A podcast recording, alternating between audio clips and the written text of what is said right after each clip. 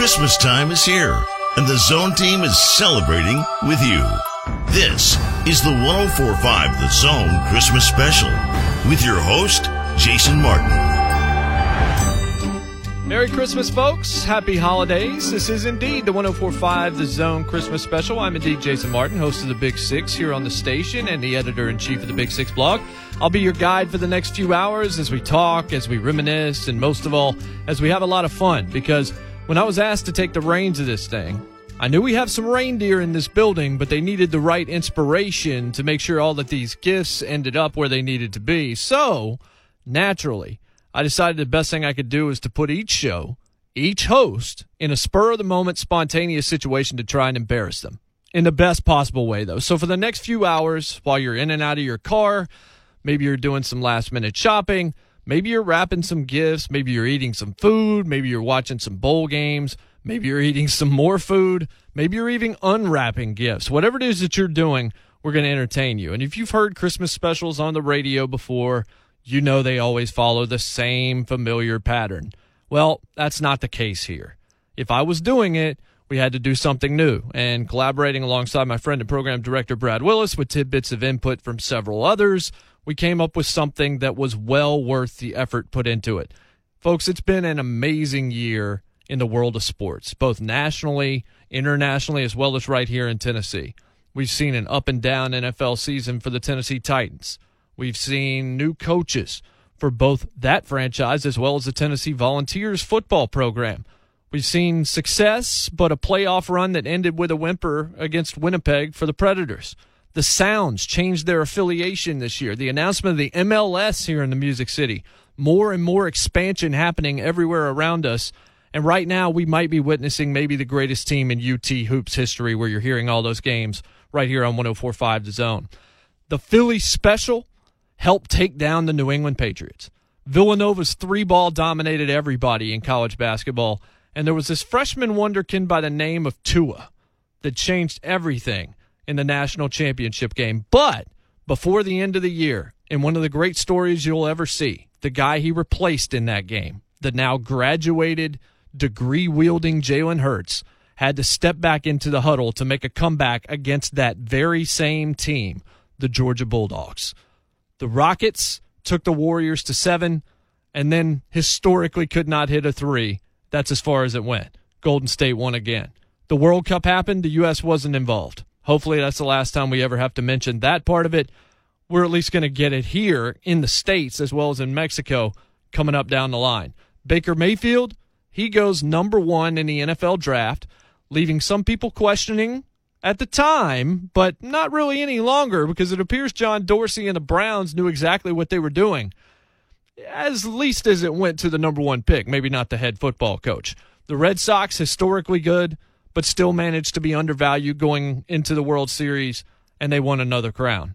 Urban Meyer, well, he went through the ringer, and he's retiring after the bowl game. We found out who Zach Smith was, and that was unfortunate.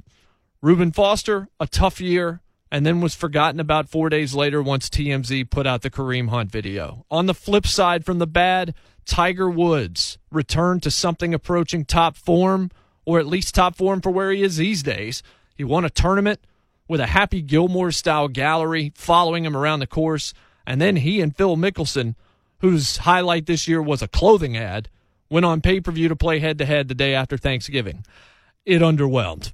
Gambling legalization, questions over chance versus skill, regulation, all found their way back into the discussion. Is it Drew Brees or is it Pat Mahomes for M V P? Or, when you consider no Melvin Gordon for a decent stretch, no Joey Bosa for the first half of the season, should Phillip Rivers be getting more love right now? The league ratings are surging. The off-field stuff over the past few years is giving way to the play on the field, though Kaepernick still doesn't have a gig, and Eric Reed's been drug-tested seven times in eleven weeks. Saints, Rams, Chiefs, Patriots. A month ago, the consensus best four teams in the league. They're all starting to succumb to defenses. Maybe somebody's figured them out. And how about this for these four teams? New Orleans loses Dez Bryant before he ever plays a down. The Rams lose their slot target in Cooper Kupp. The Chiefs lose Kareem Hunt forever. And just a few days ago, the New England Patriots lost Josh Gordon, who was tremendous for them, but whose demons doomed him. All in all, it was just another year in sports. It doesn't ever stop, but it remains the greatest reality show in the world. It's why we're blessed to sit behind microphones and talk about it, write about it for a living. So we're going to be going through the year in more detail as we all look to twenty nineteen over the past or over the next several days. But coming up next, let's do this Christmas special. Up first in my guillotine, the Wake Up Zone will sit down with me next. These guys, Mark, Blaine, Kevin, they have got absolutely no idea what is coming. Nothing. They have no clue. How are they going to do? You're going to find out. We're going to have an awful lot of fun. Everybody that you know and love here on one oh four point five The Zone, you will hear from them over the next couple of hours. Thanks for joining us for this. We hope you dig this. We are going to podcast this thing as well because we know you're in and out of cars and doing all sorts of things. We're going to make this available to you because we think there's some stuff that you're going to want to be able to relive if you're not able to hear all of it today. But we thank you for your, your time and your eardrums. That's all we can ask for, your attention. You guys are the absolute best. The Zone Christmas special rolls along, continuing next. The Wake Up Zone joins me. Merry Christmas. Happy holidays from all of us here at one oh four point five The Zone.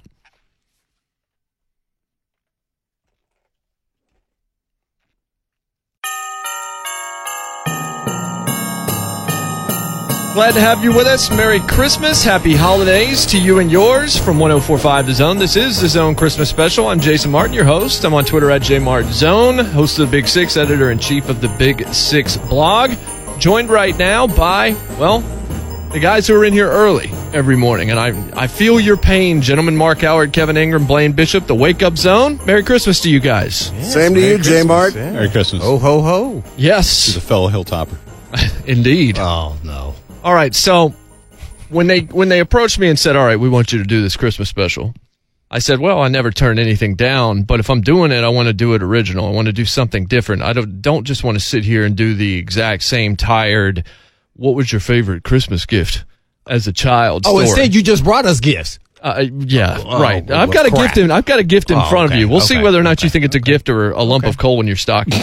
I'm asking you guys to do something different this year, and all the shows have a different thing in front of them when they'll be sitting with me. So they're all going through the same baptism by fire. Mm. But what is Christmas without Christmas movies? Mm. Not a lot. There are so many. Cla- what are some of your favorite Christmas movies? Oh, that you know, It's a Wonderful Life, mm-hmm. uh, and it's you know that's one of the movies you show your kids. Elf, you know, is always good. mm-hmm. Yeah. It's a Wonderful Life is my favorite. We watch it every year on uh, on Christmas. You know, they always show it on N B C, so we sit and watch it. And one of the things that's gotten fun about it too is people live tweet "It's a Wonderful Life," uh, and, and I think it's um, I think it's Seth Davis who live tweets "It's a Wonderful Life," and then uh, at the end he, he's you know like Sharpie, uh, like, like he always does for, for college basketball games in the tournament. But uh, that that's one of my favorites. I, I have a stunning admission to make. I have never seen Elf. Really? So this, this that, that needs to change, Kev. Oh, the Grinch and Elf and all oh, those. See, I love the Grinch. In. My son oh, loves yeah, the Grinch. We, get in with all those. We, we've seen the Grinch. In fact, we went and saw the new Grinch also oh, here just a couple weeks think? ago. I, I actually liked it. You know, it was pretty true to the original story. It's kind of the, the Pixar version of the uh, Doctor Seuss classics. Okay, yeah. So you just made my life a lot easier. Yeah. What you have in front of you is a script from a scene from a classic Christmas movie where you're going to play the characters and do the scene. And if you flip it over right now, Uh-oh. you guys, I gave you the Grinch. Oh, the Grinch. How the Grinch Stole Christmas. And you'll see, Kevin, you're playing the narrator. Blaine, because your voice, I, I don't know what else to do. You are playing the Grinch. Oh, I thought I was just playing Blaine.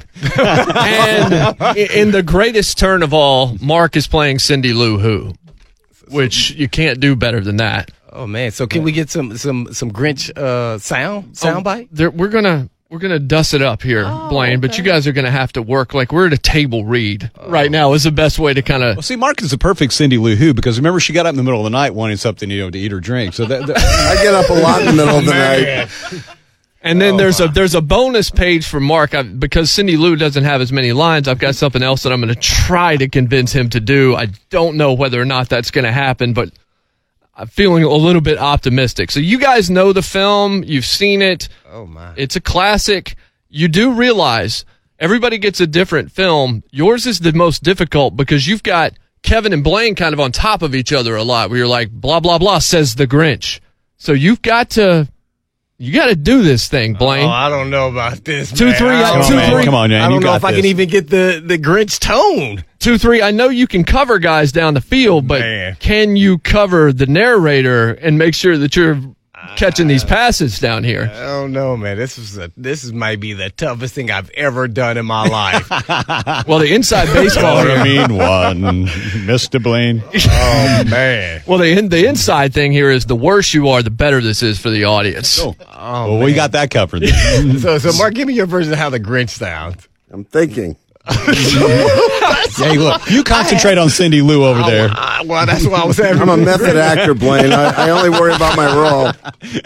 I've often said Mark is definitely a method so actor. So I'm summoning oh, my inner child. Man, oh, my. I don't know if let's I can do this, this thing. Done, man. All right, so whenever you guys are ready, let's try not to embarrass the radio station in the process and just knock this thing out of the park. Then he stuffed all the food up the chimney with glee. Supposed to read your line there. Oh, good start, Blaine.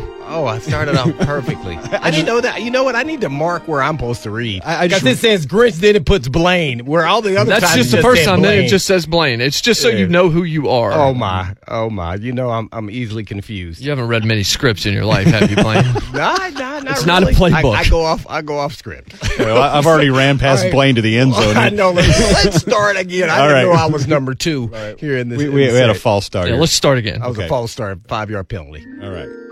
Then he stuffed all the food up the chimney with glee. And now? Grin the Grinch. Grin Grinch. I got you. That was a Grinch. How much time do we have here? Yeah. Woo, man. All right, all right take three. Great. We uh-huh. need a bonus segment for this. Yeah. Then he stuffed all the food up the chimney with glee. And now? Grin the Grinch. I will stuff up the tree. And the Grinch grabbed the tree and he started to shove when he heard a small sound like the coo of a dove. He turned around fast, and he saw a small who, little Cindy Lou Who, who was not more than two. The Grinch had been caught by this tiny Who daughter, who got out of bed for a cup of cold water. She stared at the Grinch and said, Santa Claus, why?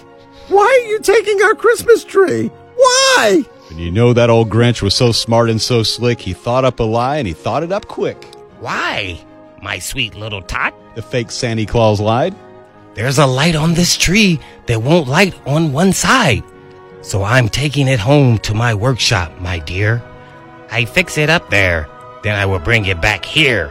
And his fib fooled the child, then he patted her head and he got her a drink and he sent her to bed. And when Cindy Lou Who went to bed with their cup, he went to the chimney and stuffed the tree up. All right, guys. I'm pretty impressed, actually. I'm very pleased with oh, how really? that went down. Oh, man. I- You, you did actually. You did a much. Listen to the rest of them before you oh, decry okay, your own performance. Okay. Yeah, Let's guess. just leave it. All right. The bonus builds page. Confidence, like Derrick Henry building confidence. Yes. Mark was so impressive being a small female child, uh, but he only had the one line. So what I put on the second page is a couple of verses of the song. Uh, oh, you have to sing it, and I'm trying to see if I can make Mark Howard sing. You're a mean one, Mister Grinch. You really are a heel. You're as cuddly as a cactus. You're as charming as an eel, Mister Grinch. You're a bad banana with a greasy black peel.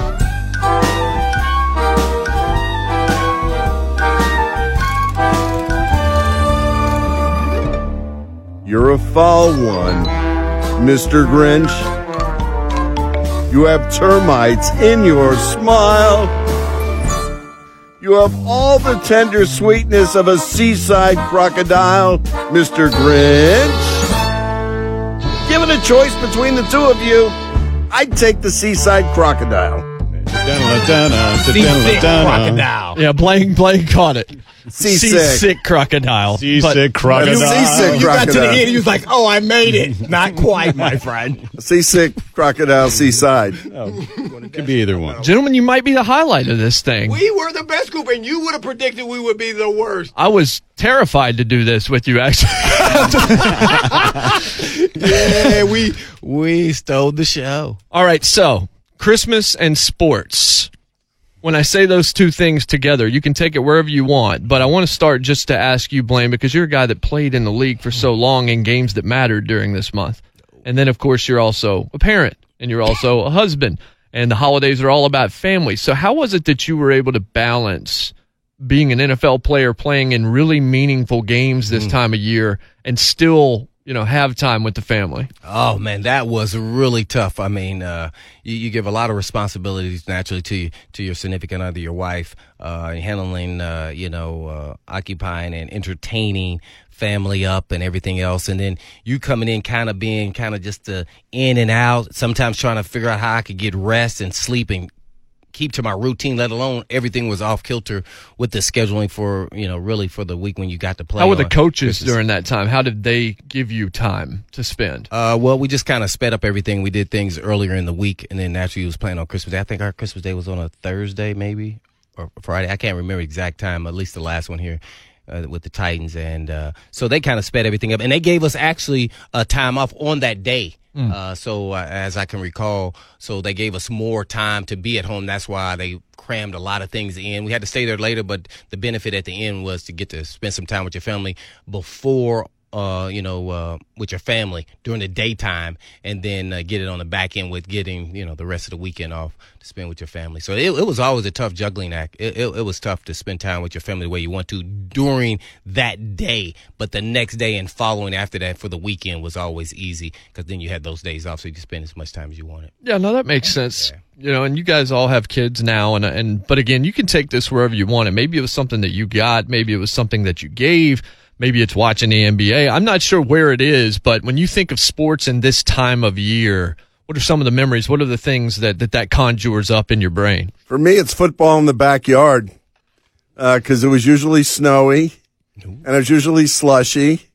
And, you know, we got wet and cold, but it was fun. We played tackle football in the backyard, about about six of us. Uh, but it, it was always fun. And then we played goal line. Yeah, any injuries out there with the six of you? Yeah, you know, it's funny. My my cousin, uh, Amy, broke her arm one year. Oh, wow. my. And I made her keep playing. And she th- kept you playing. Th- you thought she wasn't And injured. The next day, my mother calls me and she goes, just so you want to know, Amy has a broken arm. And I went, oh, wow. That's where you need like That's an, some toughness. You need an observer watching the game. Yeah, really. Kev, what about you? I know that, you know, you and I and, you know, and Mark, we've all called games at varying times. This is the time of year for holiday high school basketball tournaments and all sorts of things mm. like that. Yeah, I've done some of that. I've generally not worked a whole lot around Christmas. Uh, I've covered a couple Titans games on Christmas or, or worked there. But as far as calling basketball, Belmont usually gets uh, Christmas off. Like, they usually have games around Thanksgiving, but he usually gives them a, you know, a week and a half or so, or, you know, a week or something like that to, you know, to at least go home and be with their family. So in the years I've done Belmont's games, we, we generally haven't played around Christmas time. Um, you know, as far as sports related stuff in my family, um, I, I can remember my dad and I getting out, and, and sometimes when it was a little bit warmer on Christmas, my parents, uh, uh, last twenty-five years or so, lived on the edge of a big cornfield. And uh, we'd get out there and hit golf balls if we got a new club or something like that. We, it was like our own little driving range out there. At some point, you had to go pick up the golf balls, but mm. it wasn't then. Um, also, back as a kid, I remember getting the uh, the little handheld uh, electronic games. Those are always some of my favorites, uh, the, the handheld football and, and baseball I had. And uh, th- those were games I, I loved playing. But, um, yeah, I do a lot of, you know, Christmas or sports-related gifts for Christmas over the years, some some cool stuff. Yeah, yeah. Guys? Would you have anything? Well, you know, like? I was going to add, that as a young kid, though, being in Indiana, naturally they shovel up all the snow and they have all these mountains all throughout the neighborhood. So during that time, we would go out because you get bored of watching football for a long period of time. You go outside and try to play a little football or whatever. We would dig all these tunnels through all the big mountains of shoveled up nice. uh, and then kind of, you know, run through them and make, you know, the holes at all the other places, kind of like when you're on, you see at the playgrounds, like, you know, that's built now. That's kind of what we would do uh, with the, all the big, uh, you know, shoveled up snow, because it was mountains of snow. So that was kind of cool digging a little. Is it true that, is it true that most of the snowmen in Indiana look like Bob Knight? Hey man, back he was a legend, man. He, and he's still a legend there, man. You can't say anything bad you, about Bob. You guys are all legends. Happy holidays to you. Merry Christmas. Enjoy the time with your families. Uh, it's been a pleasure to get to know all of you over the last several years. And uh, when I got the opportunity to come back, the main reason I came back was for the people. I've been able to work with all of you on yeah. the show and in filling capacities and things like that. And uh, I consider it a blessing and a Christmas gift to me that I've been able to spend time with all of you guys. So, back ho, ho, at you, Jace. Thank you. And happy Hanukkah to Mark, too. Right, Indeed. Yeah. Oh, yeah, right. right Absolutely. Mark. We'll be right back. Zone Christmas Special rolls along here on one oh four point five The Zone. Welcome back in. Merry Christmas. Happy holidays. one oh four point five The Zone Christmas Special rolling along here. I'm Jason Martin, host of the Big Six here on the station, also the editor-in-chief of the Big Six blog, one oh four point five the zone dot com slash Big Six blog. Well, of all the people that I have met in this building, I've known these guys the longest. And I have, uh, I've, you know, been kind of up and down with them, started as an intern with them, and now end up in the same room trying to get them to play ball today here as part of the Christmas special. When they said, hey, we want you to handle the Christmas show, I said, all right, well, if we're going to do it, we're going to do it differently. If we're going to do the same old, same old, we might as well not even bother. So we're doing something different. And you have a sheet of paper in front of you, but before you flip it over, when I say Christmas movies, what comes to your head? What is it that stands out to you? Uh, definitely not Die Hard, because it's not a Christmas movie. Agreed. Oh, no. Christmas Vacation. Okay. The Griswolds. Yeah. Hutton, I know Home Alone Home stands Alone, out to you yeah. and me, too. It's so. Home Alone and Home Alone two. Ho- Home Alone stands out to me, too, but I did not want to say that because I knew that's where Hutton was going. It's a Wonderful Life, but I don't need to see it annually. So you don't watch it every year? No, it's pretty long. Yeah, it's like two hours and twenty minutes long. But the message is very good. It's kind of like Remember the Titans. Paul's seen it, but he doesn't remember the dance from the movie. I'm sorry. I, I, I, they're years late on the dance. Paul well, Paul prefers The Grinch, as you can yes. tell. That's his favorite film. Well, in the previous segment, we talked about The Grinch, because what you have in front of you is a script. Because why I mentioned Christmas movies to you is I we're going to do a little table read here. We are going to do a we know how great we are at one act plays from a Christmas movie. Every show has a different one. The Wake Up Zone drew The Grinch. Blaine was The Grinch. I can go ahead and tell you that. And you guys can flip over your sheet now. And you drew Rudolph. Let's see how the casting is. You drew Rudolph the Red-Nosed Reindeer, the classic. As soon as you see that Chad's awesome. The narrator, you know that it's well cast. Yes, Chad is the narrator. He will bookend this as the stalwart. J-Man, are you trying to duplicate the show's worst moment in history with the one-act play by doing this? We uh, used to do like, them regularly, like and then we failed, and then it was over. Let's just suggest the worse you are, the better it is for me, oh, and the better it is for the audience. We're great at making these terrible, trust yeah, us. It's all one right. of our best things. All right, so Jonathan Hutton is playing the foreman. Yes. Uh, Am I the only one of the three that has seen this? Chad, have you seen Rudolph? Oh, I, I see it uh, daily Who right hasn't now. seen Rudolph? I see Rudolph all the time. I haven't okay. seen it No one talks time. about it. Well, I watch it now with a three-year-old. Th- does my character have a voice? Uh, that, I, like, so I, you haven't seen it. Yeah, you, I've you're seen very, it very again. Familiar again, with the it. difference between seeing something and memorizing it, these guys just don't get. J-Mart, would you back me up on this? Like, you, is it not possible to have seen something but not memorized it? Yeah, these I mean, guys sure. are like, if you've seen it, you know it inside but and out. But you know who Chad thinks, is, right? Uh, no. Oh, my. See, that, that's my point. See, so I'm playing it blind, kind um, of, which will make it better, I think. I can tell you after you do it terribly how terrible you were okay. based on what it was supposed to sound like. We're really I picture Hermie being like, but I don't know. So and there's also, uh, the, just, when you get to the end, there's actually a stage direction for you as well. But considering your obvious familiarity with the project, me asking you to sing the way that the character sings, that seems like exactly what you would do considering you know this thing by heart. Paul, remember, acting is just playing pretend, and it's very See, easy, as you always say. For so me, this should be a breeze. For, for me, you. seeing a movie is is seeing a movie once. For Chad, seeing a movie means watching it a dozen times uh, and uh, basically tattooing it on his just, arm. Just I keep watched in mind, The Big Short for like the seventieth just keep in time mind, last night. This conversation started by Paul saying, "Who hasn't seen Rudolph?" I've seen it, but I've not memorized it. Clearly not. There's a difference. All right. right. So this isn't going to... I haven't uh, seen it since I was a kid, and I know this. We're not going to beat Wake Up Zone, which is very disappointing to me. Well, we don't know that yet. But Boy, you guys, you've really set yourself up for failure already. Yeah. I'm really if, excited about Paul's contribution to this play. If only Paul would have no-showed this week. Losing the blame. All right, guys, let's see Rudolph. Let's hear if Rudolph can bang some hats. Let's see it. Everyone. There you go. Now, aside from the abominable, business goes on as usual. And soon it is right before Christmas, and everybody is getting ready for that big, big sleigh ride. On the night of the twenty-fourth, Christmas Eve. See, all the toys Santa brings are made by these elves. Seems elves have that certain knack for toy making. All except for this one misfit. Herbie, aren't you finished painting that yet? There's a pile up a mile wide behind you. What's eating you, boy? Not happy in my work, I guess. What?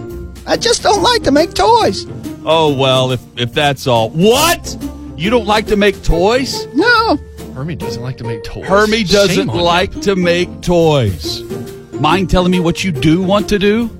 Well, sir, someday I'd like to be a dentist. A dentist? Well, we need one up here. I've been studying. It's fascinating. You've no idea. Molars and bicuspids and incisors. Now listen, you. You're an elf. And elves make toys. Now get to work. Ten minutes for break. Hey, not for you. Finish the job or you're fired. Why am I such a misfit? I am not just a nitwit. You can't fire me. I quit. Seems I don't fit in. Such is the life of an elf. Meanwhile, Rudolph is having his growing pains, too. Killed it! Nailed it! Paul declares immediate victory over anything, the scene. Anything close? It's not that bad. That's actually how he's supposed to sound. He's I thought a kid. So. He's yeah. an elf and a kid. The elf. song... Elf gave oh. it away. Yeah, Once you, I got the cue of the elf... You've clearly seen this movie. I knew where to go. Yeah, you are hugely familiar. Once Paul got his inspiration in the scene of Elf, he was good to go. Once you set me up with Elf, I just took it and I ran and I think I dominated. It wasn't bad. I was I was I waiting I was for dominant. It to crash and burn. I'm not going to go there. Like, maybe you, you were Derrick Henry early in the season. No, no, no. And no, then no. you kind of pressed into the two thirty-eight game. No, I was now jacked. Now we got to see yeah. how you follow up. You were Derrick Henry. Oh, there's more? Chad, no, there's no more scenes. We Paul was Derrick Henry, and we were Paul. We felt sorry for him. I'm ready. Yeah. I'm ready for the next scene. I'm ready for the next show. Paul had just got done talking about how his performance was trash, right. and we felt bad for him. There was empathy no, there. Let's keep going. And we carried him. Yeah, we, could just do the, yeah, we could just do the whole hour. Please, sir, may I have another? What's another movie you haven't seen? Perhaps I wear a deerstalker hat. Yeah, no. Okay, so we were on a high note, and now we're dropping off. So I say sports, and I say Christmas time. You know, you've got a few here with kids. Obviously, all of us have grown up. This is a time of year, if you're covering the N F L, where the games really matter. I've talked to, you know, I talked to Blaine and said, how is it for you? Being someone that cared so much, how did you balance the time and still have time to spend with family while you were playing the game? No one in this room had that exact situation, but you can take this wherever you want it. When I say Christmas and sports, this time of year and what it is that we talk about and are blessed enough to do for a living, what comes to your mind? For me, it's the uh, Aloha Bowl. Back in the day growing up, we had a family bowl sheet. We would all get together on Christmas Eve. And my uncle Garland, who was a, a longtime high school football coach in the area, coached at D C A, coached at a lot of different places, he put together these bowl sheets. The first bowl game that we would all be studying to see if you won or not was the Aloha Bowl on Christmas night. I don't even know if that game is still played on Christmas night. I'm not following the uh, was it, was it the Sheraton Aloha Bowl now. Yeah. I'm not exactly sure of the corporate sponsor. But that was always, you know, you, you had Christmas morning as a kid. Went to my grandmother's for Christmas, and then people would sit around and watch the Aloha Bowl because we were all so into our bowl sheets that time of year. Uh, for me, watching the was always a triple header of N B A basketball. It was on in the background of every Christmas party I went to throughout the different families.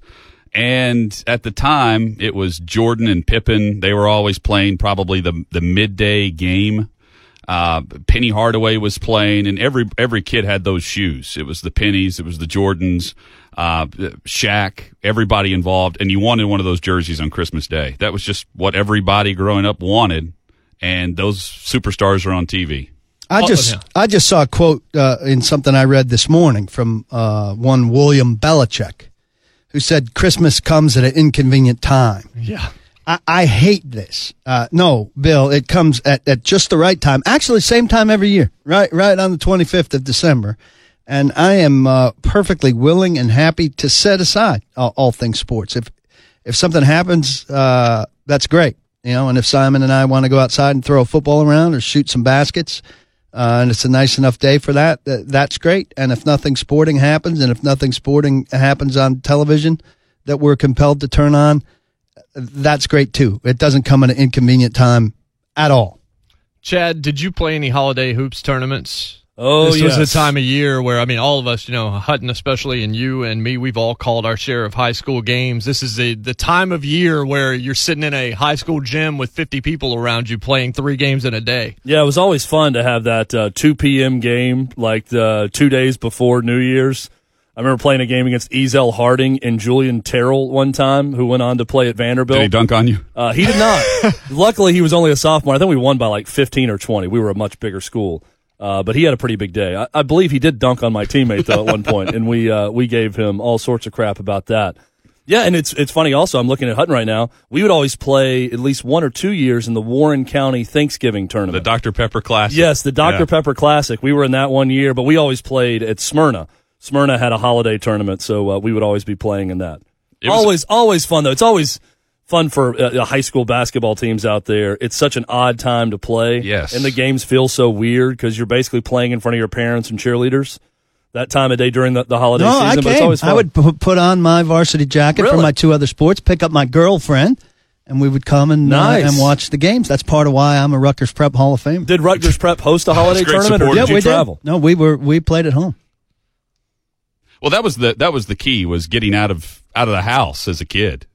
Right? It's a long a, you, week. You had a yes, you had a reason to get out of the house and go see a game, and you get to go hang out with the girls. And while your you parents were cool with it. Yeah, that. You're right. Like sounded it, good. Right, and the parents would, would drop you off, or they would take you, and you could split up from that yeah. point once you got in the gym. If uh, there was no tournament, I would have made up the tournament. Yeah, yeah. I'll hey, always remember being at one. Ho- the gym. It's it's so uh, it's so informal, these holiday tournaments. I'll always remember our team getting ready for a game and sitting in the stands and striking up a conversation with the Dixon County cheerleading squad, and half of them had tattoos. I remember half of them had like lower back tattoos. One of them time. called our show. And you yeah, found well, that mystifying. Someone that her boyfriend called the show. It led to a, a big exchange. But I remember we were talking about, like, none of these girls are eighteen. Like, aren't there laws about this? Don't you have to be eighteen to get tattoos? I'll, I'll always remember that discussion. But only at holiday tournaments can these discussions happen. That's because right. any other region so or district game, what did you ask them to turn around? The coaches would so tell you, you could to stop see talking. These, you're talking to them face to face like that, a normal no, conversation. Were, you said, ladies, uh, can I? Can you turn around this so I can see if there's a tattoo on your back? Paul, we were a very handsome squad. They were offering up these these visuals. They're saying, "Hey, Merry look at this! Christmas. Look at this fresh tattoo I have. I just removed the bandage this morning." Wow, Paul, tell me this: you are if there's a Grinch at this station, I mean, it's you. I mean, we we're yeah. all aware of this right now. It's kind of your so character. I'm told. It's your brand. So yeah, nothing fake about it though. But you're kind of the opposite of the Grinch. And before we, you know, kind of put a bow on this segment, pun intended, I guess. You do seem to love Christmas, though. Who doesn't love Christmas? The Grinch? Uh, you know, he warms up. He warms up. At, he warms up at the end. And Paul, and while was we're talking hard, about this, soft. Like I got that, each of you a, a little something here because I, I messed just up. Like that. I messed up uh, and and uh, caused a delay. Oh, wow. In this very thing. So that's not a Christmas present, but that's a little apology gift for uh, screwing up earlier this week when I was supposed to be here and I wasn't. So uh, buy yourself something. Thank you, Paul. Well, thank, thank you very much. Very nice. Happy it wasn't holidays. Meant to happen on air. I have nothing but, for you uh, since you set it up. No, I, I, well, you weren't late. So we don't exchange gifts don't on this show. No, we gave that up a while ago, guys. But Merry I do Christmas have some, to you. Merry Christmas to you. Too, Merry Jay Christmas. Mars. Merry Christmas, to everybody out there. We appreciate you. Coming up next, Coach Dave McGinnis tells classic N F L holiday locker room rib stories. You don't want to miss this. It's next. The Zone Christmas Special rolls along here on one oh four point five The Zone. I nailed that, Hermie.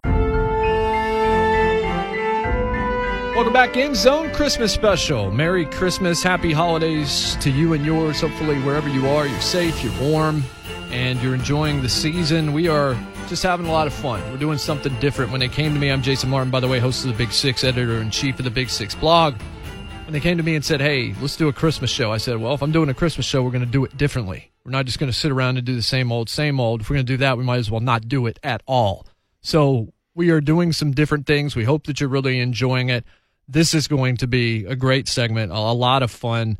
I have said pretty much in every segment that when I came back in the summertime, I started this year with a different job than I have now, and it was the people that brought me back to this building, and I consider it to be an early Christmas gift, the relationships that I've been able to cultivate over the last several months, none more than Coach Dave McGinnis, who joins me right now. Coach, how are you? J. Mart, I'm good, and believe me, uh, I, I I reciprocate and bounce that feeling right back to you. This has been really cool getting to know you and getting to know you at training camp. I mean, you stood there every practice and uh, uh, learned a lot of ball, and I've learned a lot of radio from you. It's been very cool. Yeah, so the question I have for you to set it up, I worked in pro wrestling for ten years, and there is a rib culture all through pro wrestling, and I have been a part of pranks. I've been the victim of pranks, high and low, things that I could never talk about on terrestrial radio, things I might be blushing to talk about on Sirius or something else like that.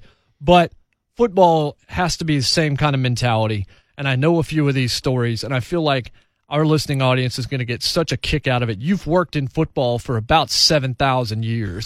You're basically the Methuselah Of, of of the pigskin game at this point, and so you have got to have seen your share of, of great pranks, and I know especially during your time in Saint Louis, some crazy stuff went down. No, absolutely, and again, I mean, it all started, you know, you know, thirty-three years ago with me with the Bears, but I'm I'm going to give you two, and I'm going to give you two seasonal prank stories that that that happened during the Christmas season. Let's start number one.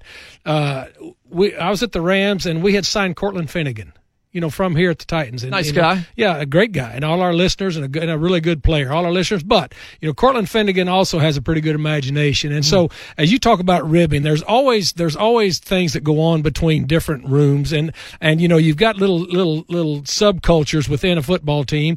And the defensive backs really are the group that are kind of stirring stuff most of the time. And they'll stir it with the linebackers, their linebacker room. They'll stir it with the defensive linemen. Cortland Finnegan and his D Bs, you know, there at Saint Louis, got in into it pretty well with the linebackers, you know, right up starting the Christmas season. And so, you know, we, we had our alumni group in from L A, you know, we were still in, in, in Saint Louis, and they brought them in, you know, right before the, right during the middle of the Christmas season, before one of our games at home, brought them all in. And so there had been something going on between the D Bs and the linebackers for quite a while. And so as we had our, our, our alumni in and we had a big presentation for them, Cortland Finnegan had gotten the security people and he was going to one up on the linebackers. Anyway, we go out to practice, and our practice facility there at where we practice in Earth City, there was a hill right above it. You know, it was, it was an industrial complex, but where there was a lot of loading docks and trucks. And, sure. and so you could see it, you know, from the field. We walked out on the field, and as we're talking with all all of the uh, alumni that are there and they're visiting with their counterparts during the round, James Laurinaitis is one of our linebackers, mm. and he's standing on the sideline, and he and Cortland always would kind of jab each other back and forth. You know, James was standing there, and Cortland was kind of, you know, standing on the sideline with a smirk on his face, and, and, and Cortland just kind of tapped him and just pointed up to the top of the hill, and Laurinaitis turned around and looked and said, you know, didn't understand what he was looking at, and, and Cortland just tapped him again, and James started looking real hard. What Cortland had done, he had gotten a truck transport. He had hired a truck transport truck to come in there, had gotten all the keys from the equipment man while the linebackers were in meeting, all of their automobile keys, and had every one of the linebackers' automobiles put on that transport truck. And you've seen the two-tier transport trucks, sure. transporting yeah. vehicles cross-country, had hired him to bring that truck in. Now, somebody that's got imagination and somebody that's got a lot of money, you've got to be real careful about messing with them. Mm. And so Cortland had taken every one of their automobiles, put them on the top of this truck, had left the the keys inside the vehicles with the doors unlocked, and then had paid the driver to leave. Okay, so as they were looking up there, and Lauren, I just looked, that looks a lot like my vehicle. That, and then and then the other linebacker started looking up there and said, well, what the hell? That looks like my vehicle. Every one of them was up there. Cortland was laughing, you know, throughout the practice. We got through with the practice, and so there, and Cortland, you know, has got his hands out going, what's the problem? They said, look, this is really funny, but now we've got to go Christmas shopping. I've got to go pick up my kids. We've got to go do this before the night meetings tonight. And all Cortland said as he got dressed and got in his vehicle to leave was, good luck. Wow. And that's exactly what happened. And so, I mean, that was one of the better ones. Now, that that took some imagination. That took some time to set up. And that took some money. How did he get the keys? He got the keys. They were in their pockets. And then when they were in there, he got the secure. Our security guy was in on it, okay, okay, to go get the keys out of their pockets, to go get them while we were, you know, in meetings, got the truck. There, the truck transport pulled it behind the building, pulled every one of the vehicles on on the vehicle up on top. Transport truck driver took off. It was pretty amazing. That's solid work. That's good work from Cortland. No, that, Finnegan. That's solid work. But just let me give you another one. Now it's the D Bs, and again against the defensive line. Same group. You know, they started to, uh, the next year started to pick on the defensive linemen a little bit, but they had a real problem because Chris Long, okay, mm. was one of our defensive linemen who, you know, I, I I love Chris Long. I mean, one of my favorite players ever that I was involved with. Well, the defensive backs, that same group, started messing with the defensive line, all right? They started messing with Chris Long, and so the defensive linemen, you know, came to came to me and said, Coach Mack, look, these D Bs have been – I said, look, you guys can handle it, all right? And they said, well, what what are the boundaries? I said, well, you know, I don't know. Go ask Coach Fisher and just see what the boundaries are. Anyway, they came down. We had an away game. Our, our away game in December was at Seattle. Really cold in Saint Louis. We go to Seattle to play the football game. Now, when you fly back from the Seattle game up there, you're in the West, so you're playing the late game. You fly back. We don't get back to Saint Louis. You know, we don't get back to the airport. It's about a fifteen-minute ride from the airport on the bus. We get back to the airport, and as we're getting in the bus, you know, after that, on the uh, Chris Long says, Coach Mack, I just want you to be sure and take a look to your left as we pull into the facility. There was an open lot uh, to the facility there, okay? And what had happened, as we start pulling in, there looks like a little Santa's village. Okay, there's a little Santa's village over there, and we're going, well, you know, maybe this is the club that's done this, because there were three houses built, looked like little gingerbread houses. Winter Wonderland out there. Winter Wonderland, lights on them, you know, little, you know, little plastic reindeer out front, uh, had a Santa sitting on top of one, lights on all of them, little mailboxes out front. I mean, it really was well that's put together. elaborate. To- no, it's elaborate. It was well put together, but when you really started looking, on the front of each one of those little houses was a number coinciding with three of the defensive backs that had been most involved in bothering the defensive line during the year. Uh-oh. Okay? As we pull up in there, and now it's cold. I mean, it's below freezing. It's about one thirty or two o'clock in the morning. What Chris Long had done, he had hired a company to come in and, again, had gotten the keys, okay, before, you know, before uh, we had, had taken off, had built, had taken three cars, put them in the middle of this field, and had gotten someone to come in, now not just someone, a company to come in and build houses around each one of those cars that coincided with one of the defensive backs. Oh. They built they built the house with no door on it, with nothing in it. Again, cars inside of this house with their corresponding number on the door, put the keys inside the car, and we pulled up, and everybody's looking, and guys are, you know, laughing, you know, they're looking at it, laughing, you know, once they see, and then all of a sudden, you know, you, the D, the D, one of the defensive backs goes, I think that's my number. What? And so we get to the parking lot, everybody's getting there, everybody's laughing, getting there.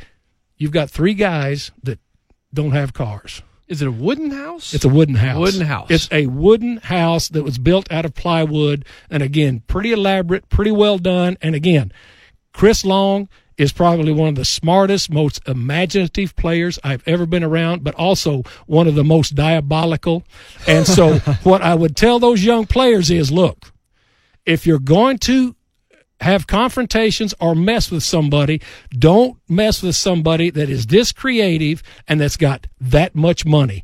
And so it took them forever. They had to hire people to come out with to break into the walls of this house. They had to call triple A to come in and break into these into these houses, you know, demolish a, a wall because there was no doors to get them out of there. Those are two of the better ones I've ever been involved with during the Christmas season, which is all about goodwill and giving. That was really good explanation. So it's different for you. I'm asking all the shows, you know, what does sports and Christmas mean to you? You spent so much time in the league.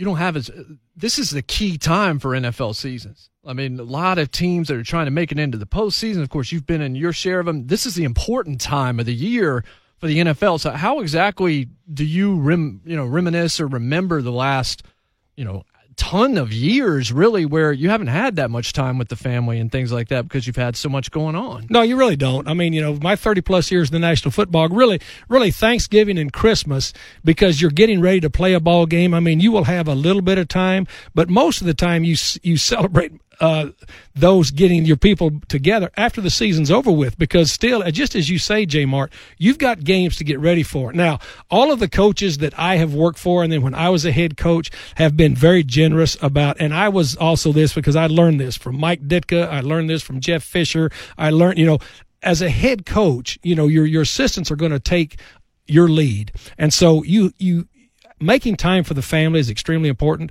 especially for coaches that have young children, because, you know, young children don't understand that there's a football season. All the, all they know now is that it's Santa Claus and yeah. it's Christmas, right. and, and it's, it's extremely important. So even though you are busy, you are never too busy to be able to allocate that time to the family, because those are lifetime memories for those children and for you also. But you have to be able to work for a head coach and be able to work for an organization that understands, and we all understand in this business, we're all highly competitive, but the game is important, but there's also other things that you have to be able to work into it. I was fortunate, and then, you know, I continued that tradition as a head coach.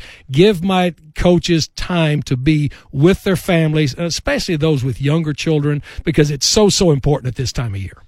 Coach, happy holidays. Merry Christmas to you and yours. J. Mart, same to you. Thanks for having me on this. Very cool. No, the the houses, that's just absolutely no, I hope, incredible. I hope our listeners enjoy those stories, because here's the thing about those stories. I gave you names, and I gave you, uh, and not to protect the innocent, it's because it's true. Someday I've got to ask about these crickets. I've heard a lot about crickets as well. No, there's a, that. There, there, that that's another part of it. That didn't happen during the holidays, right. But it's still a pretty good one. All right, Coach. We'll be right back. Zone Christmas Special, one oh four point five The Zone. Merry Christmas. Today, we share holiday memories with you. This is the Zone Christmas Special on one oh four point five The Zone. Here's your host, Jason Martin. Welcome back in. Happy holidays. Merry Christmas. The Zone Christmas Special rolling along here on one oh four point five The Zone. I'm Jason Martin, host of The Big Six, editor-in-chief of The Big Six blog. You can read it, one oh four point five the zone dot com slash Big Six blog. Here with two great friends, two people that I am blessed to be able to call friends. J T of three H L, the fine executive producer, David Reed, my partner on Squared Circle Radio, my partner on Sports Trend back in the day, and, of course, the executive producer of the Midday one eighty. Gentlemen, happy holidays to you. Merry Christmas. Merry Christmas, Jason. Thanks for having us. Yes. So what we're doing here, and we're going to talk a little bit about Christmas memories and, and things like that, but when everybody came to me and said, hey, put together this Christmas show, I said, well, if we're going to do it, we're going to do it differently. There's no reason to do the same old, same old. We might as well just run, you know, interviews or whatever like that. I don't want to, I want to do something original. And since you bring me into the place, pop culture being one of my fortes, it just kind of naturally spiraled into what's in front of you. And you have two sheets of paper in front of you. And yours is a little shorter than the rest because it's a two-man deal. Christmas movies are so big this time of year. I don't know what Christmas is without Christmas films. Do you guys have any favorites? National Lampoon's Christmas Vacation. That's the first thing. That was... and that's the first thing that pops to my mind when I think of Christmas movie, but I say that, and back in my days at M T S U, when uh, we'd be on the road with a baseball team in June, and we would be watching Christmas Vacation. Yeah. I, I think it's one of those that just, it, it, any time of the year is a good time to, to watch that one. But I'd say when, when I, Lindsay and I got together, uh, my wife now, I had never seen It's a Wonderful Life, and that's her favorite movie. The original, just, like uh, the black and yes, white. That's her favorite movie of all time, and she watches that every Christmas Eve. And I saw it for the first time two years ago, and that's one that I've I look forward to now watching every single year.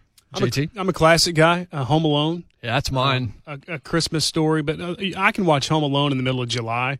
And just some of the songs that you hear that are Christmas songs, and that you hear, you know, this time of the year takes me right back, not not just to Christmas, but to that movie. Yeah. So I've always been, I don't like Home Alone two, Home Alone three, but that classic uh, Home Alone has always been my favorite. Agree. I, you guys just named my two favorites. Like, I know that there are a lot of them out there, but Home Alone and Christmas Vacation I watch all year. Yeah. Like, I just I just absolutely love those films. Home Alone's one of my all-time favorite movies. I remember going to the theater and watching it.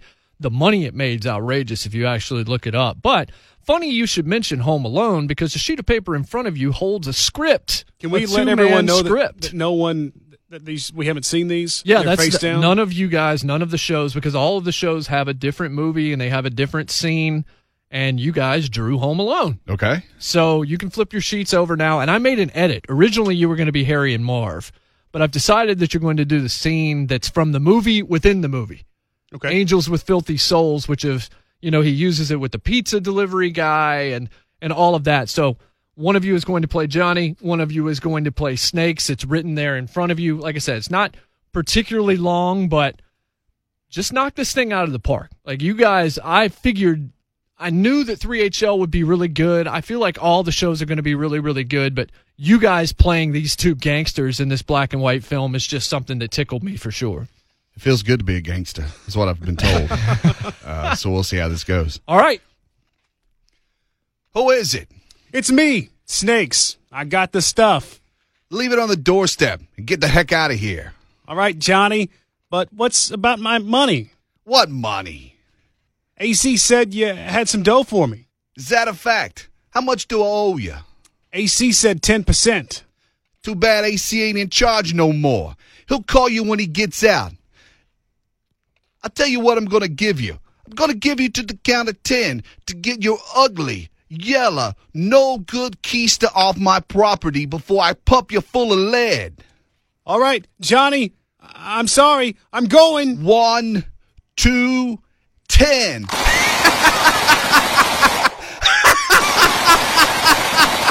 Keep the change, you filthy animal. And scene. All right. That was... That was average. It wasn't a bad job. I'm, I'm, supposed to, I'm, I'm a critic. Breath. I'm a critic for a living there. And you had the cold read. And David was frightened when I said that there was something yes. on the other sheet that he was actually going to have to read without looking at it first. I do have a public school education.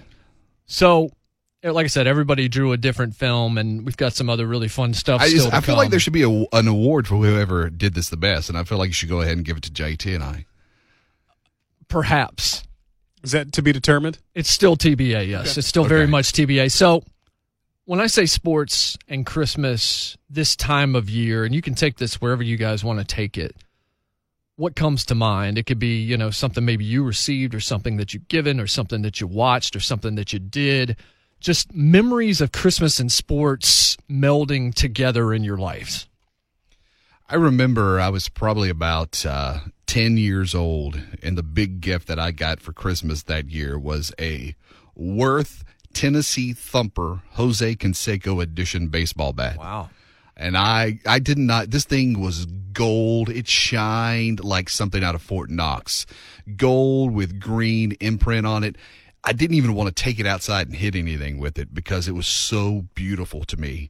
Now, I later ended up – wearing that thing out, and it became it became a bat that I would take out and hit rocks out of the driveway with. So that didn't last too awful long, but I just remember unwrapping that thing, and it literally, it was like a moment out of a movie. I heard angels sing in my head, and it started shining on its own. That was like the best thing I could have gotten at that point in my life, because I was I was transitioning in from, from playing. I'd played softball all of my life because that's what we had in Spring Hill, but I was getting ready to move up to the big city of Columbus. Columbia, where they actually had Little League and mm. Babe Ruth. So that bat just meant a lot to me. And looking back on it, like, I think we're all at the age where we can look back now and see the things that we got for Christmas. And, but more than that, the sacrifices that our parents made to make sure that we had a great Christmas. Yeah. And when I think about, about some of the gifts that I've gotten over the years, that's what I think about uh, now. I mean, as a, as a kid, you're fixated on the present and the toy or whatever it is. But I think back in nineteen eighty-five, I got the U S S Flag, G I Joe aircraft, aircraft carrier. carrier. Yeah.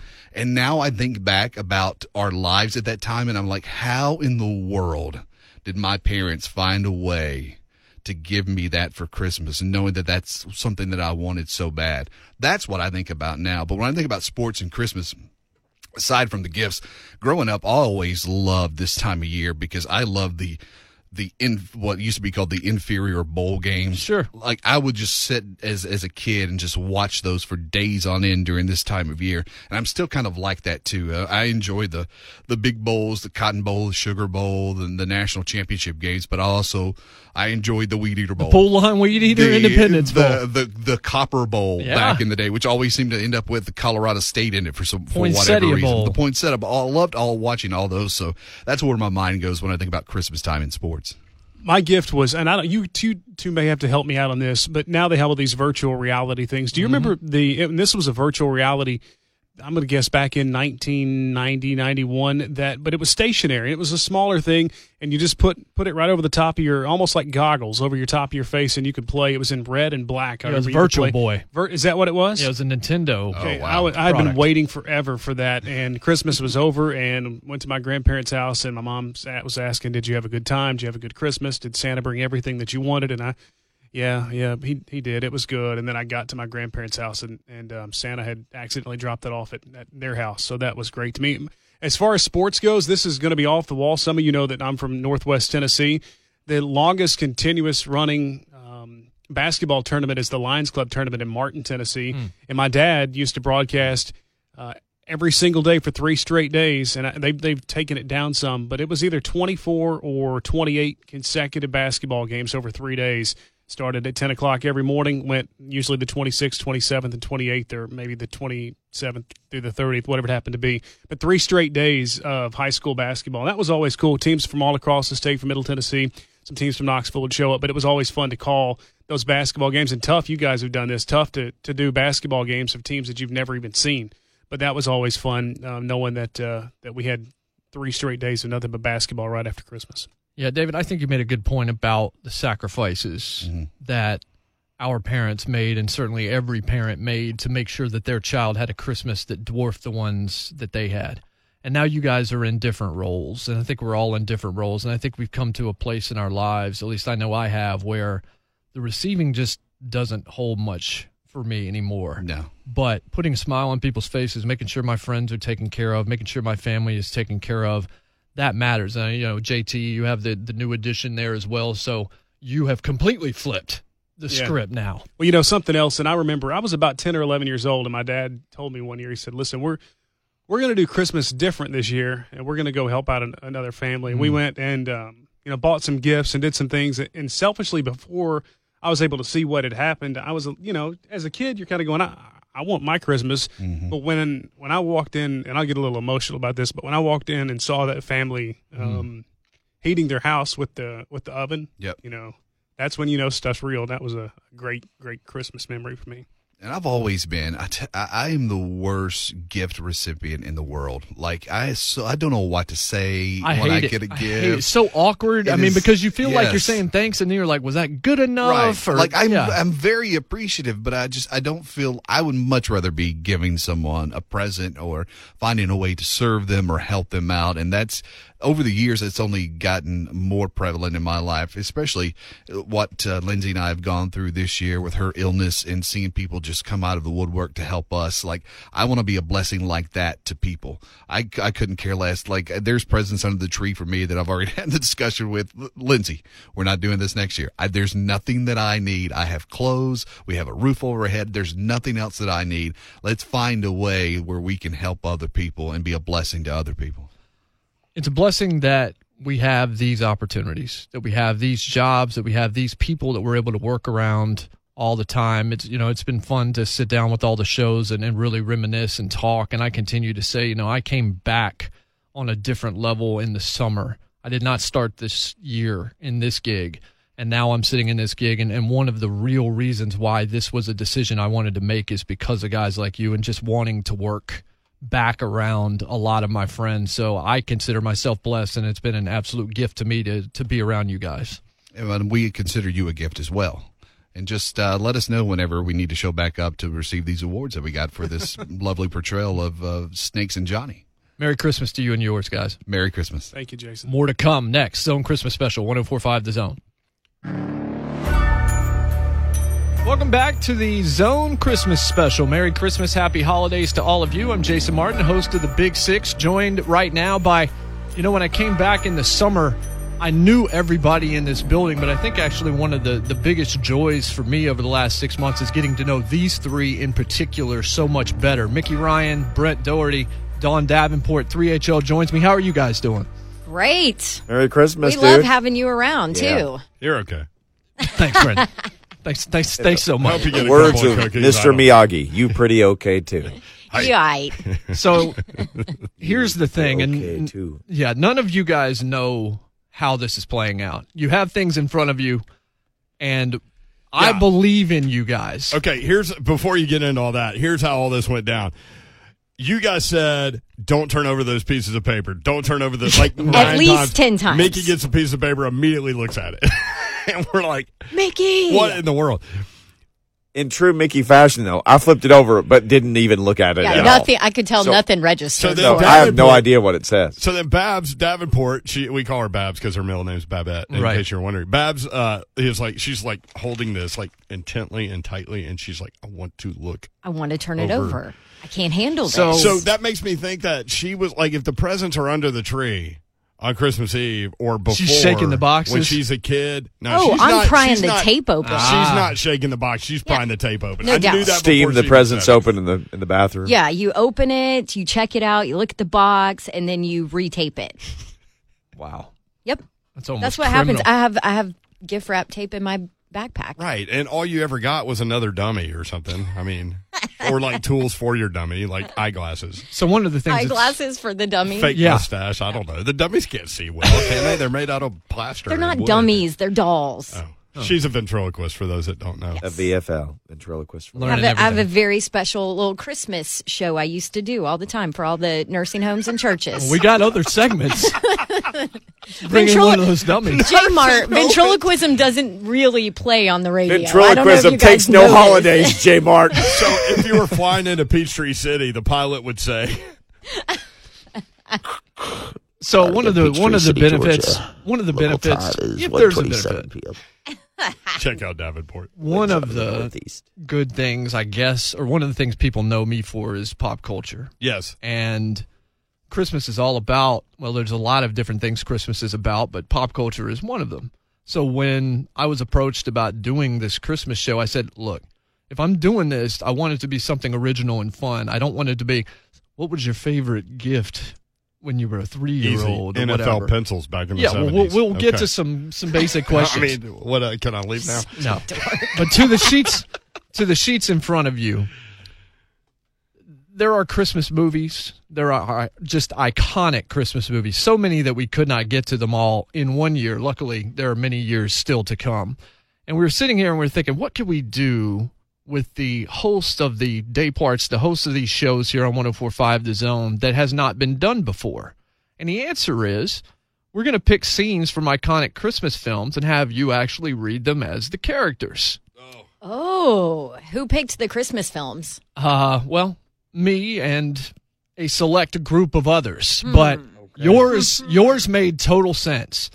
So now you can flip your papers over. And I'm so excited about this. It's National Lampoon's Christmas oh, Vacation. Twitter's full. Yes, which I saw. Which I saw today, actually, out on the highways. But T Dot, yeah, T Dot going yes, big for Christmas. Well done. Work. Yeah, really solid work by them. Twitter's so the, full, but that makes everybody like t- try to get their phone out and take a picture. Absolutely, of the sign tried as they go to underneath. Myself. Yeah, yeah, that's not okay. very good. So the key here is you're playing roles that make no sense for you. Thus, are you sure? well, well yeah. I don't think that Dawn as Cousin Eddie is what we would have expected, yeah. but that's what we're getting. one hundred percent she's Cousin Eddie. That's what we're getting. Crapper's full. That's Davenport. Brent, you will be Clark Griswold. Of course. And yeah. Mickey is going to be various voices. Everybody else. Grandpa, yeah. grandma. So perfect. All of that. So the scripts are in front of you. You've seen the movie probably a million times. Yes. So... you guys are going to do this, and you're going to do it well, or I'm going to clown you as soon as you're finished. The pressure. See, if I would have known in advance, I could have practiced my Eddie. No, he didn't want you to. that's the key. Like the See, whole point is T V not knowing. You. Like you like the script and all that stuff. Yeah, and, this is not yeah. formatted. You've got a script Journalism. in front of you, but you've got to just handle this. And if you don't remember some of the lines, if you start laughing during the lines, then that's fine. I laughed trying to put the script together. That's how funny this movie is. It's so great. This is the greatest. I haven't watched it yet this year. Well, guess uh, what? We're about that. to act it out. I'm going to have to watch it after Christmas. I'm going to watch it all day tomorrow. So the scene that we're doing here, the setup is Clark and his lights. Trying to get the house finally lit up. Of course, he has the five thousand lights and everything else. And mm-hmm. finally they come on, and he's, you know, hugging his his parents. He's hugging his father-in-law. He finally gets this thing to work. And then things change because Eddie shows up as a surprise. And that's where we lead off. So you look at the script, you see who you are, and you guys knock this that's thing out of the park. That's pretty realistic, right? Yeah. Or I'm going to the Big Six blog, and I'm going to bury you oh. for your performance. All right. So take I feel it like away. I need to warm up. Man. Warm up? How are you going to warm up? I don't know. Drink a beer or something? Get ready to be Eddie? Right? Empty the R V. Yeah. I have something in my truck for you. Oh. Storm drain. All right. All right. All right. All right, scene.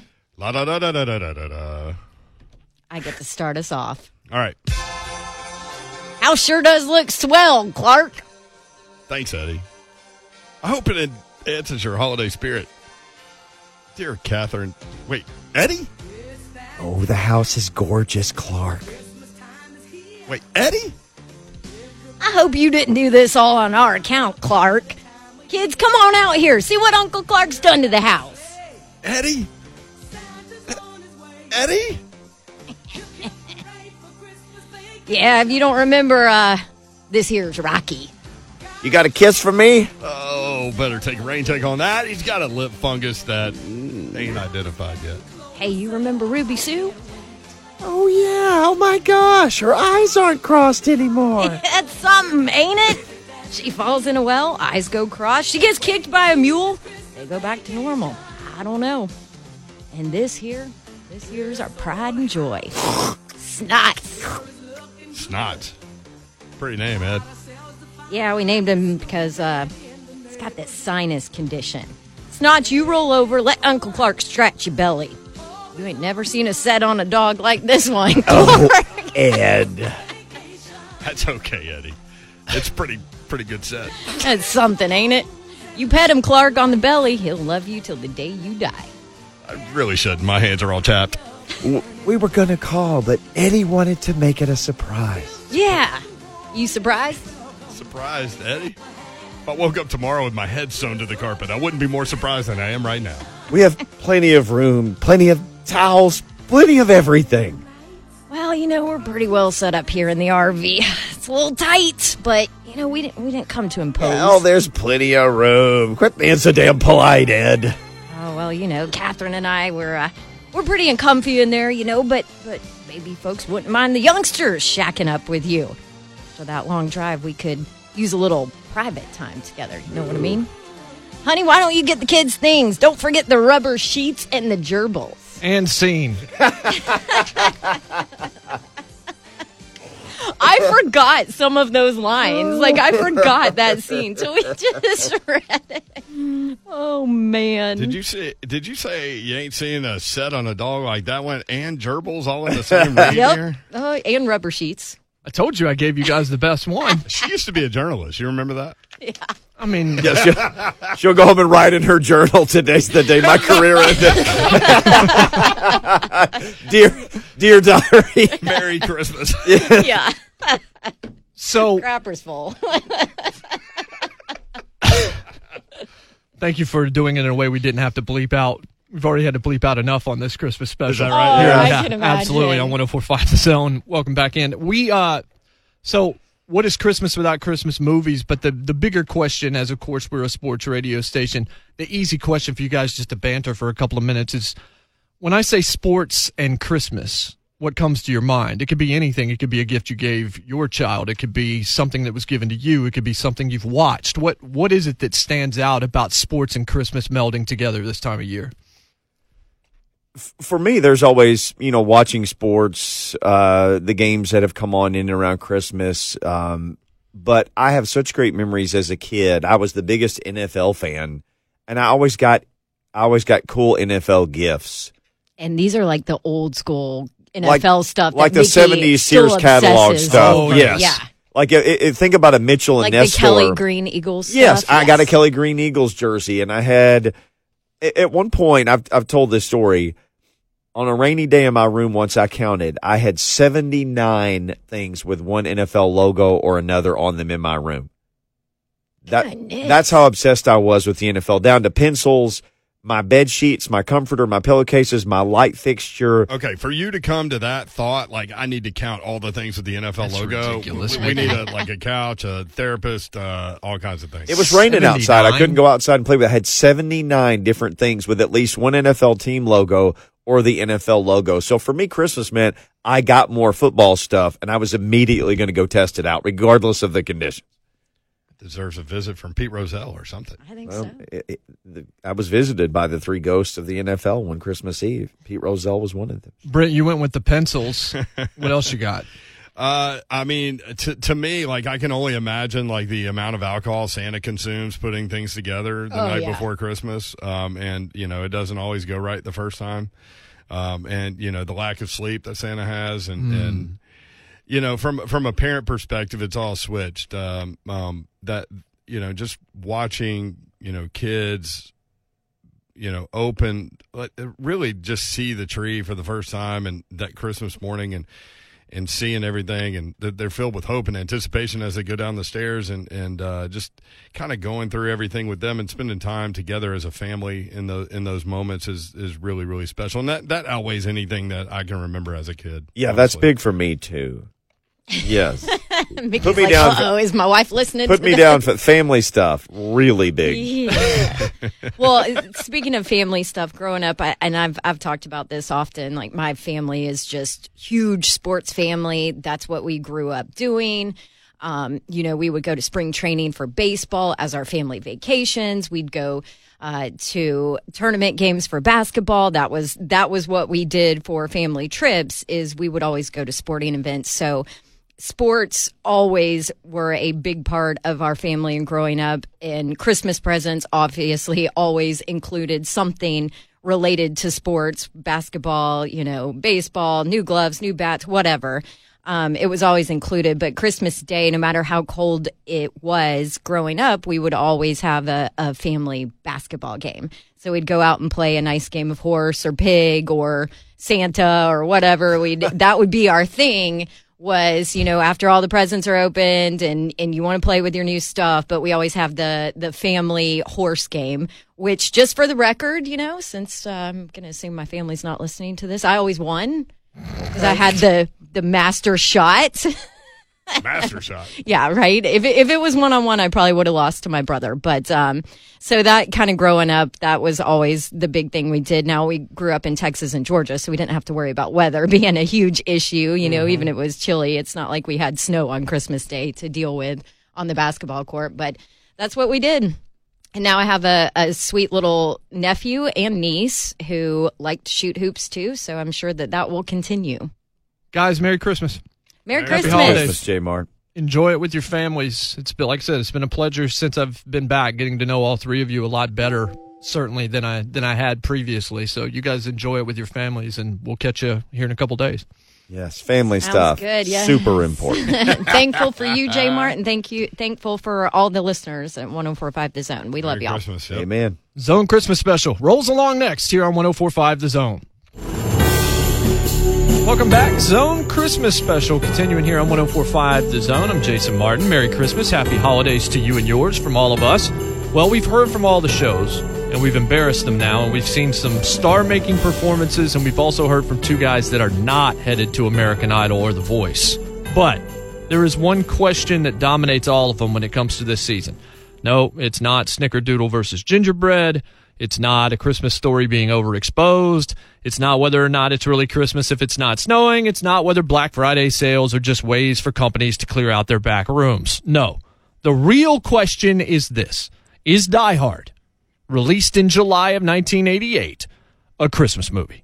Folks, there is a correct answer to this question. But in addition to sitting down with the shows, I also had each of them weigh in on this all-important query. Here are the highlights from those discussions, including a few people truly disappointing all of America and humanity as a whole with the wrong answer.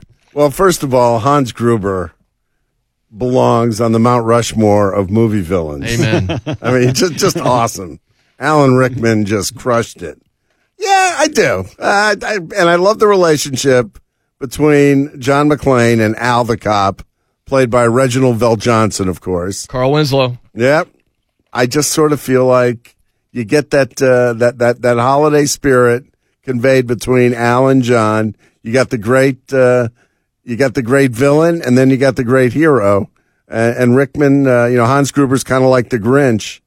And I don't know if McClain's Cindy Lou Who or not, but yeah, you know, you kind of get a Christmassy feel with the theme and McClain's family coming together at the end. I tell you what, man, I think of Christmas classics. You know, It's a Wonderful Life, Miracle on thirty-fourth Street, yeah, Miracle on thirty-fourth Street, Miracle at Nakatomi fortieth. Look, look, man, if this was any more of a Christmas movie, it would be on the Hallmark Channel. Ah. There's no question. This is a Christmas movie. Well, I'd have to say that uh, I would say it's an action movie during Christmas time because there is. Uh, I think I can remember certain Christmas songs in there. I yep. think I remember Let It Snow or something Let like that. Let It Snow's in there. The Winter Wonderland is in there. Okay, I remember some of the, yeah. So I, I would say it is toying with being a Christmas movie uh, during Christmas time that is an action movie. It is absolutely not a Christmas film. Just because a film is set at Christmas doesn't make it a Christmas film. This is far too simplistic. I would watch it any time of the year, so therefore I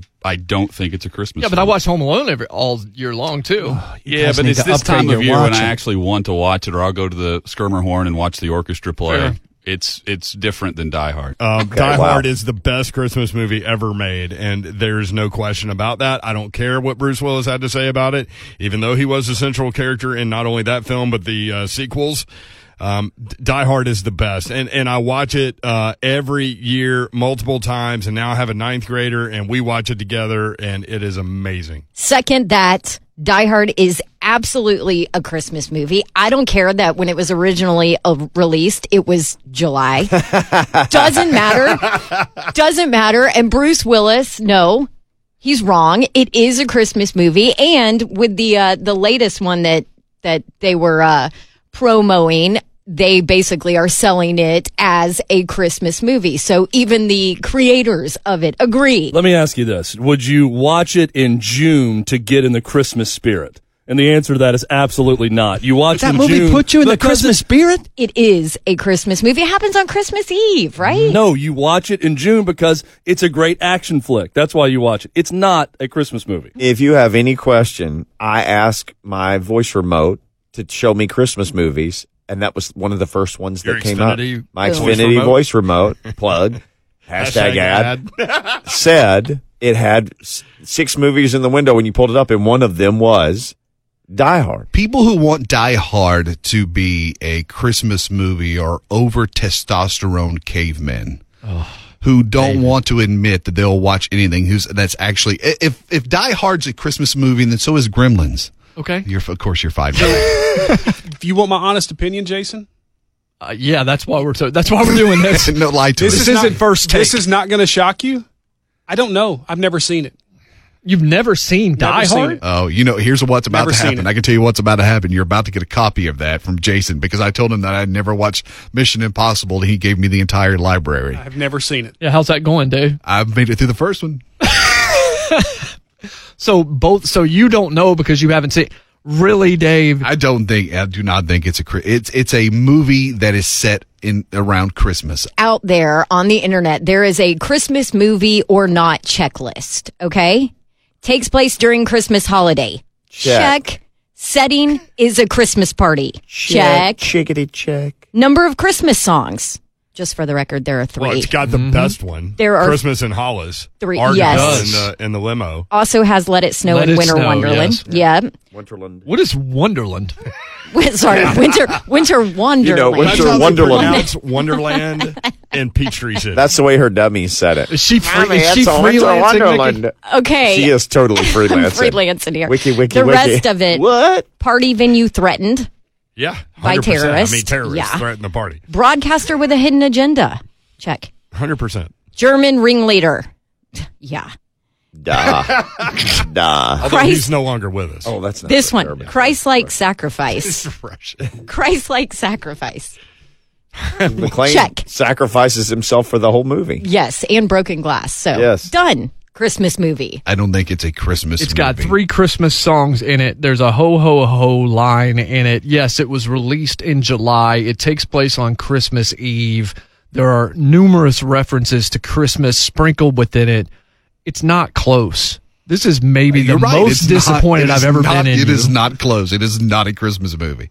So that's what the shows had to say. Those that said it's not, you're wrong, and we're all dumber for having listened to you speak. Those that said it is, thank you for your fine contributions to this nation. And if you're still somehow, somehow on the fence, let us make the decision for you. Coming to a theater near you. Actually, it's not, but you're going to wish it was. Check this out. Is it a Christmas movie? For years, the debate has raged on with passionate arguments from both sides.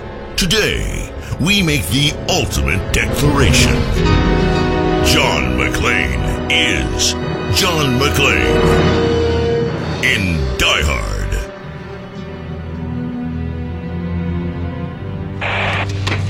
I thought I told all of you I want radio silence until further... No- I'm very sorry, Hans. I didn't get that message. Maybe you should have put it on the bulletin board. Eh, I figured since I waxed Tony and Marco and his friend here... I figured you and Carl and Franco might be lonely, so I want to give you a call. How does he know so much about this? This is very kind of you. I assume you are our mysterious party crasher. You are most troublesome for a security guard. Eh, sorry, Hans. Wrong guess. You like to go for double jeopardy where the scores can really change? Who are you, then? Just the fly in the ointment, Hans. The monkey in the wrench. The pain in your ass.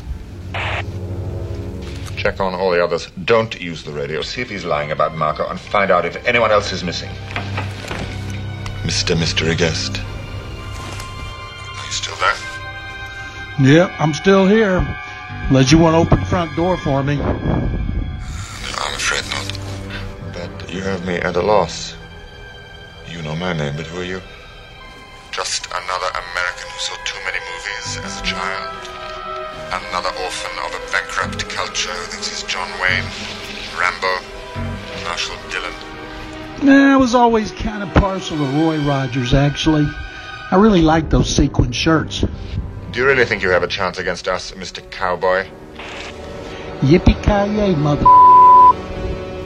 The hero that we've long needed... I promise I will never even think about going up in a tall building again. Oh, God, please don't let me die.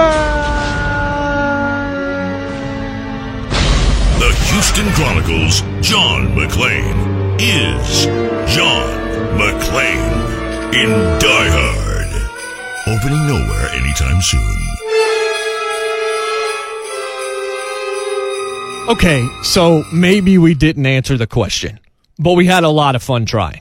Again, advance tickets for Die Hard starring John McClain of the Houston Chronicle as John McClain of Nakatomi Plaza are not being sold anywhere on any app by anybody.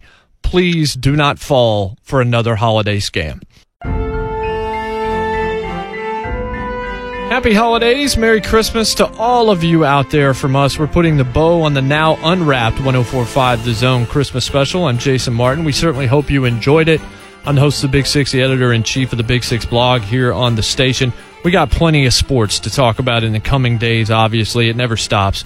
We're going to be back doing what we do best the day after Christmas. I want to go ahead and stop right now and thank all the guys and gals who contributed to this show and to this effort and to this project, all the hosts from the Wake Up Zone, from the Midday one eighty, from three H L, my great friends and colleagues J T and David Reed, the one and only Coach Dave McGinnis, and what I think is the highlight of the whole show, one of the legendary voices and guests on this station, our good friend John McClain of the Houston Chronicle. When I approached all these folks with various ideas, everybody was nothing but receptive. You cannot do things like script reads, cold ones especially, with people unwilling to have fun. I didn't run into anybody who didn't want to be a part of this, even though they all walked in blind to what was coming. There's no script to read concept without my friend and program director, Brad Willis, who helped me hatch this idea and then was instrumental in the edit process. It would have taken me days, but it took him minutes. Note to self, I need to learn how to do that.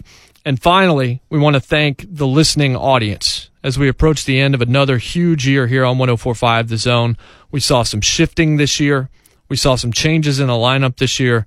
We saw new faces, new additions, but there is no one oh four point five The Zone. There is no radio station without you guys. When we talk about Christmas, when we reminisce about the year in sports and in our own lives, don't think for a second that we don't recognize that the greatest gift we have all professionally received is your ears, your opinions, and your attention. There is a lot out there these days competing for those things, and we are so very appreciative of any time you granted us this year. We only hope that we used it wisely and we made it worthwhile and entertaining for you, as well as informative. This show is going to be podcasted. We know you're likely just catching bits and pieces throughout the day. We hope that it's made you smile. We hope that it's given you a little bit more of a unique take on the old tired Christmas show. That was the point. It's a gift to you. We could not ever give you anything that would measure up to what you give us on a daily basis. So that's it for the Christmas special. We've had Dave McGinnis telling holiday prank stories from his N F L past. We've had John McClain's acting performance of a lifetime. Mark Howard and Paul Kaharski both singing. Dawn Davenport as Cousin Eddie. Brent reading one of her lines and not realizing it. Chad loving the Aloha Bowl for some reason. Jonathan Hutton loving Home Alone, as do I. Paul claiming to love Rudolph, clearly lying. Kevin clearly wanting to sing. Maybe next year, pal. Blaine's Grinch is the role he was born to play. Brent mocking his colleagues, J T and Reed in black and white with Tommy guns, everybody. Merry Christmas to them, and Merry Christmas from us to all of you. May this time bring you joy. May your families be together. May you see the true purpose of this wonderful holiday as you share it with those you love and those who love you. It was a year of triumph and strife everywhere, including in this building. We went through our share of tough times with some challenges and some trials we'd never expected, personally and professionally. Through it all, no matter what was going on with us, we let you know what was happening in our lives, within our families, as well as what was going down here in the studios. And to your immense credit, you responded, whether it was with kind words, with thoughts, with ideas, with deeds, with donations. You guys are the absolute best. Toy Field, a rousing success. Battle of the Blood Drive, rousing success. Sports Fest, an absolute blast early in the year. Everything that we threw at you as an audience, you knocked out of the park with a grand slam. So we're with our families and loved ones today, but we're going to be back at it live December the twenty-sixth, doing what we do, talking sports. On behalf of Kevin, of Mark, of Blaine, of Chad, of Hutton, of P K, of Brent, of Dawn, of Mickey, of J T, of David Reed, of Morgan, of Rhett, of Coach Mack, of the two Ryans, of Jimmy, of Brad, of Mike, of Ned, of Christopher, of Barney, of Virgil, of Coach Matthews, of Tate, of Jim, of Mark, of Hags, and everybody else. I'm Jason Martin. And since I embarrassed everybody with these cold reads that they did such a fine job with, I figured, look, I tried to get creative, and that can be sort of a problem. So on the way out, I have a little bit of a poem for you. It could be the worst mistake of my life, but I'm still going to try it. Merry Christmas to all of you. 'Twas the night before Christmas, and all through the zone, not a creature was hosting, not one caller on the phone. The stockings were hung by the mic stands with care, in hopes that P K would pronounce the letter H, but that would be rare. Mark, Blaine, and Kevin nestled snug in their beds with visions of four a.m. wake-up calls dancing in their heads. With Babs's dog in a kerchief and Brent in his cap, all the one eighty cared about was how often they banged hats. Away to the Duncan window, Mickey flew like a flash. He used that trusted Perks app and saved him some cash. Thanks to you listeners, the zone hit new heights. Happy Christmas to all, and to all, a good night.